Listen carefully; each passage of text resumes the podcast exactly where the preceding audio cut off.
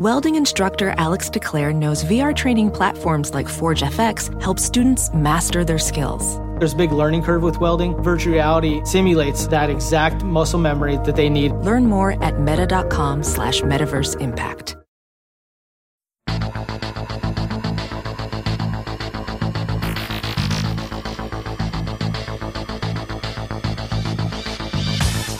Welcome back to Everyday Einstein's quick and dirty tips for making sense of science. I'm your host, Lee Phelan, and today we're going to talk about the atom. The atom is known as the fundamental building block of all matter. But first, I just want to thank GoToMeeting with HD Faces for sponsoring this week's podcast.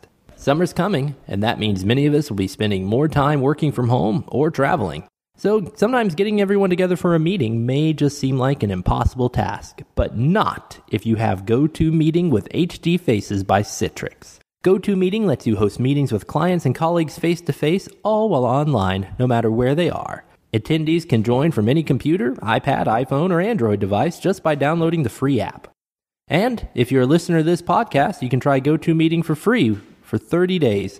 Just visit gotomeeting.com, click on the try it free button, and use the promo code PODCAST. Oh, one more thing GoToMeeting is giving away eight new iPads on Facebook.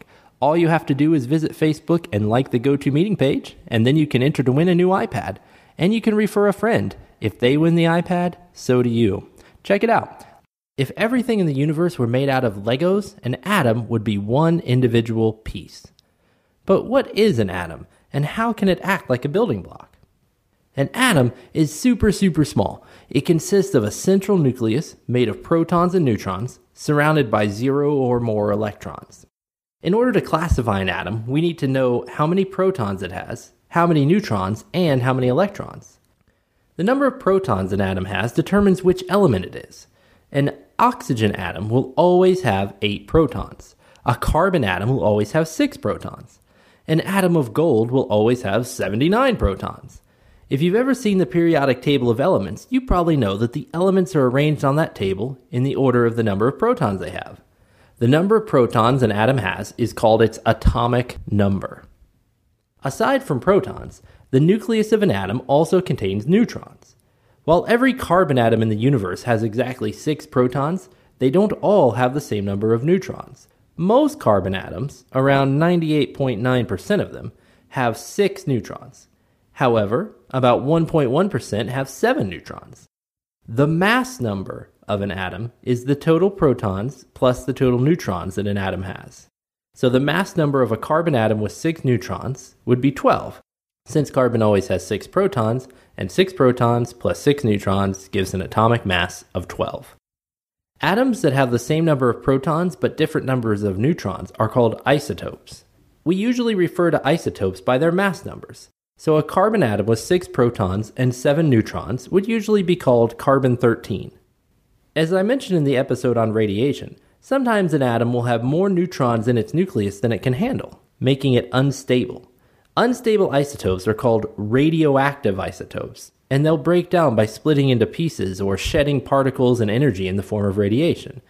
This breakdown is referred to as radioactive decay, and depending on the particular atom, that breakdown can occur in a few seconds or it might take place over thousands of years. The final components of an atom are electrons. Way back in the ancient past of the early 1900s, scientists thought that electrons orbited the nucleus like little planets orbiting the sun. Apparently, the electrons didn't like being tied down like that because now we know that electrons don't behave so predictably and can, in fact, be any way they want to. Thank you very much. Fortunately, despite these claims of rash spontaneity, electrons can be expected to spend most of their time in specific areas of space around the nucleus called atomic orbitals. These orbitals have various shapes depending on how many electrons an atom has and a couple of other factors. Now, electrons are a bit antisocial, so no more than two electrons can fit into any given orbital. The number of electrons and protons that an atom has determines its charge, each proton has one positive charge, and each electron has one negative charge. You might remember that neutrons are neutral and have no charge. So, an atom with six protons and six electrons would have a net charge of zero. In other words, six positives plus six negatives all cancel each other out to make zero. If that atom is irresponsible and loses one of its electrons, then it will now have one more positive charge than it has negative charges, giving it a net charge of positive 1 or plus 1. Atoms that have a net charge other than zero are called ions. The number of electrons that an atom has and its net charge determine a lot of the chemical properties of an atom, such as how likely it is to bond with another atom, something I'll discuss in more detail in a later episode.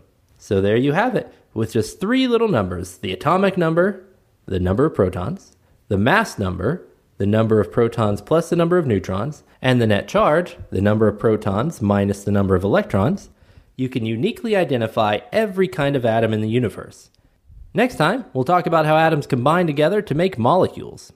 If you like today's episode, please become a friend of Everyday Einstein on Facebook and follow me on Twitter. Or better yet, go on to iTunes and leave a review. Tell your friends, tell your neighbors, tell your mom. If you have a question you'd like to see on a future episode, as always, you can send me an email at everydayeinstein at quickanddirtytips.com. Until next time, I'm Lee Phelan with Everyday Einstein's quick and dirty tips for making sense of science.